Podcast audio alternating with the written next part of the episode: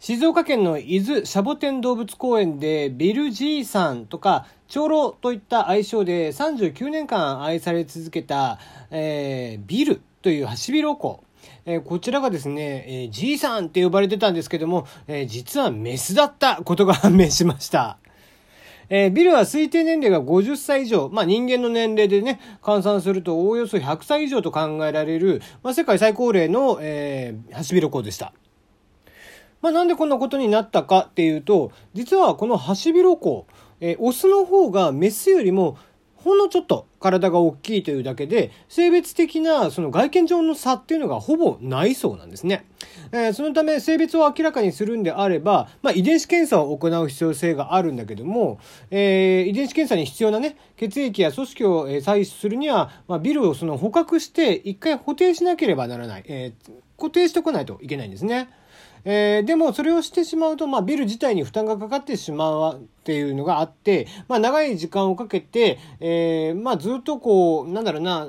つかず離れずでねねのびのび暮らしていたっていうのがあったので、えー、まあじゃあそのままにしておこう。まあ、多分オスだからっていうことで えー、していたんです。そしたら、えー、死後に行われた解剖の結果、ビルの性別が実はメスだったということが判明したそうですね。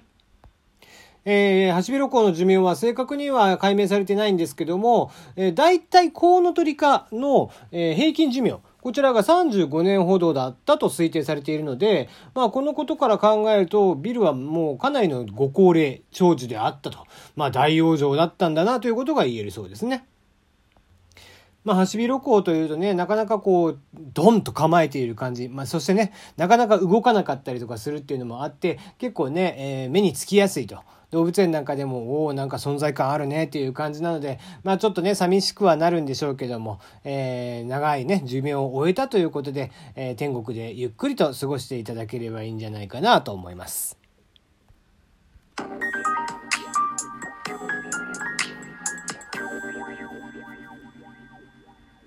改めましてこんばんは。炎上しそうで炎上しないエンタメ系、えー、ウェブウォッチャー、あ、さすらいのを付け忘れた。さすらいのエンタメ系ウェブウォッチャー、テリーの嫁山すぎる部屋です。いかがお過ごしでしょうか？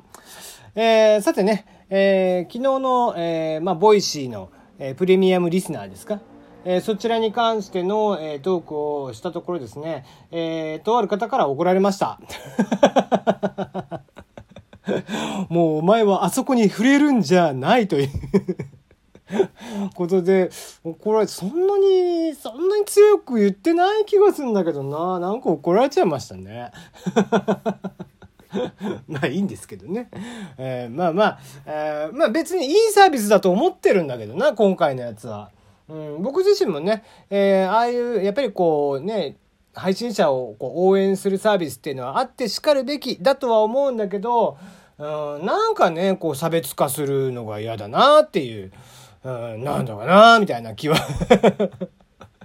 そんなこと言ってたらまた怒れ ねえまあまあいいんですけどね。まあ、てめえが勝手にやめといてっていうのは言い分はわかるんですけどね。うん。だから別にやめて、こっちからやめたからっつって別にこう、ねわこうダメなものはダメとか、えー、なんかそれは違うんじゃないかっていうな何も言ったらダメみたいなね。基本的に僕はどこにも忖度せずに、えー、サービスこのサービスがダメとか、えー、こういったサービスはいいよとか、えー、いいものはいいって言うし、えー、ダメなものはダメって言うしっていうスタンスなんでね。うんなんか怒られちゃったな。はい。じゃあ次の話題ですね。えー、昨日の記事になりますけども、えー、この間サンジャポ、日曜日ね、えー、サンジャポに、えー、MC で、えー、代打で出演したということで、ズーンの飯尾さん、こちらが記事になってました。えー、題名もね、えー、サンジャポで MC を務めた飯尾和樹は代打出演の完成形かということで、えー、ちょっと前にね、ラジオトークでも、え、飯尾さんがちょっと喋ってたりとかもしてましたけどね、え、そんな飯尾さんがですね、あの、今回田中さんが、え、爆笑問題の田中さんが、え、コロナの影響で、え、まあコロナに感染したということで、今お休みをね、していて、で、えー、その影響で、まあ、代打出演という形になったんだけど、まあ、その代打出演って難しいよねっていう記事だったの。で代打出演すごく難しくてなかなかその番組のいつもの流れに乗っかんのかそれともこうはしゃぎすぎてもちょっとなんか、えー、つまんないしみたいなという形で自分の立ち位置っていうのを見つけるのもすごく難しいんだけどもその飯尾さんがね出た、えー、代打出演それがねすごくこうなんだろうなうまくはまってたと。でその理由がこう3つぐらいあって1個は適当に粗末に扱われる2個目は適当に滑る3つ目は適当に存在感がないっていいとこなしな気がするんだけど もう書き方としてはすげえいいことなしなんだけどただ飯尾さんの場合なんかそれがハマるんだよね。なんか彼の場合ってこうバツッと笑いを持っていく人じゃないじゃん。でもなんかクスッとさせてくれる。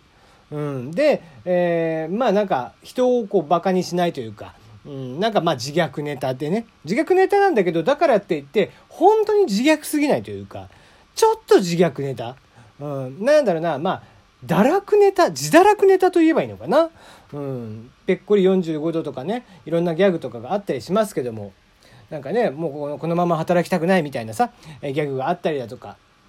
そういうことがね、えー、あったりとかしてまあなんか程よく笑えるんだけど程よく滑ってるんだよね。だから笑えてる人は笑えてる滑ってる人は滑ってるっていう感じなんだけどでもなんかそれが小気味というかあのワンワンセンテンスでこうちょこっとね反応が変わるみたいな、えー、アクセントになるみたいな人なんだけど、まあ、そんな飯尾さんがですね、まあそのえー、程よく滑って程よくもう存在感もないしっていう立ち回りそれがすごく逆に、えー、ハマってたと。他の出演者との絡みとかもうまいことハマってたんだよみたいな記事でまあなるほどなとまあ実際にね僕はこうサンジャポ見ないんで、えー、爆笑問題さんあんまり好きじゃないから太田さんうるさいんでね。太田さんがうるさいっていうのと、まあ、思想的な問題で、えー、彼とは相入れないところがあるんで、僕はちょっとそこら辺がね、あって、えー、彼の番組は基本的に見ないですけども、うん、まあでもそのなんかハマっていた。まあ特にね、太田さんはこう前にガンガンガンガン行くタイプなんで、えー、そのこう、なんか対比的にもなっていたのかな。うん。って感じがするんだけども、まあなんか個人的にはさ、なんか最近こう飯尾さん結構いろんなとこで見るじゃないで、これがすごい、まあ、嬉しいなと思っているんです。うん、まあまあ、えー、飯尾さんというとですね、簡単にまあ改めて説明をすると、まあ、浅い企画、ね、金ちゃんのね、事務所ですね、金ちゃんが所属する事務所の、えー、まあ芸人さんということで、まあなん結構ね、活動時期長いんだよね。91年だから同期がキャインとかナイナイとかだから、結構長いわけ。なんだけど、えー、飯尾さん、まあ40にな、って一回またバイトするぐらいね、えー、出演機会が減る時期があったりとかしてたわけよ。でまあ割と下積みがすごい長かったっていうのがあるんだよね。まあそのねどうしてもこう売れそうで売れないというかね、うん、まあなんだろうこう爆発的に笑いを持っていくタイプじゃないじゃない。僕はそれがすごく好きなんだけど平和な笑いだし。なんだけどえー、なかなかこう平和な笑いっていうのがこう少しねなんだろうなちょっと違うずれている部分があって時代とずれていたんだけども最近ねそのぺこぱであったりだとか去年のミルクボーイであったりだとかっていうこう突っ込まないお笑いとか、えー、相手をこう褒めていくとか、えー、平和なお笑いっていうのがこう徐々に今浸透してきてるよね。でそんな中で飯尾さんのあのこう割と何でもニコニコしながら、え接していくスタンスっていうのもこうなんだろう時代が追いついてきたのかなと。まさか飯尾さんに時代が追いつくとは思ってなかったんだけど時代が追いついてきたのかなと思って見てるわけ。でさかと思ったら、まあ、ドラマなんかにも最近出てるでしょ、えー、今だったら、えー、私の家政婦渚さんか。ちょっとそちらは見てないんですけどもそちらでもなんかひょうひょうとしたねなんかお菓子あげますよみたいな営業課長さんなんでしょ、えー、なんかドラマを見てる人からもなんかいるだけで可愛いとかっていう感想があったりとかするっていうお話なんだけど。あとあミュ404でもね、え、ゲスト出演していたり。あとは、え、そうですねアンナチュラル出てましたね。アンナチュラルでも出ていましたけども、えー、そんな感じで、まあ、ちょこちょことドラマなんかも出てきているわけなんですよね。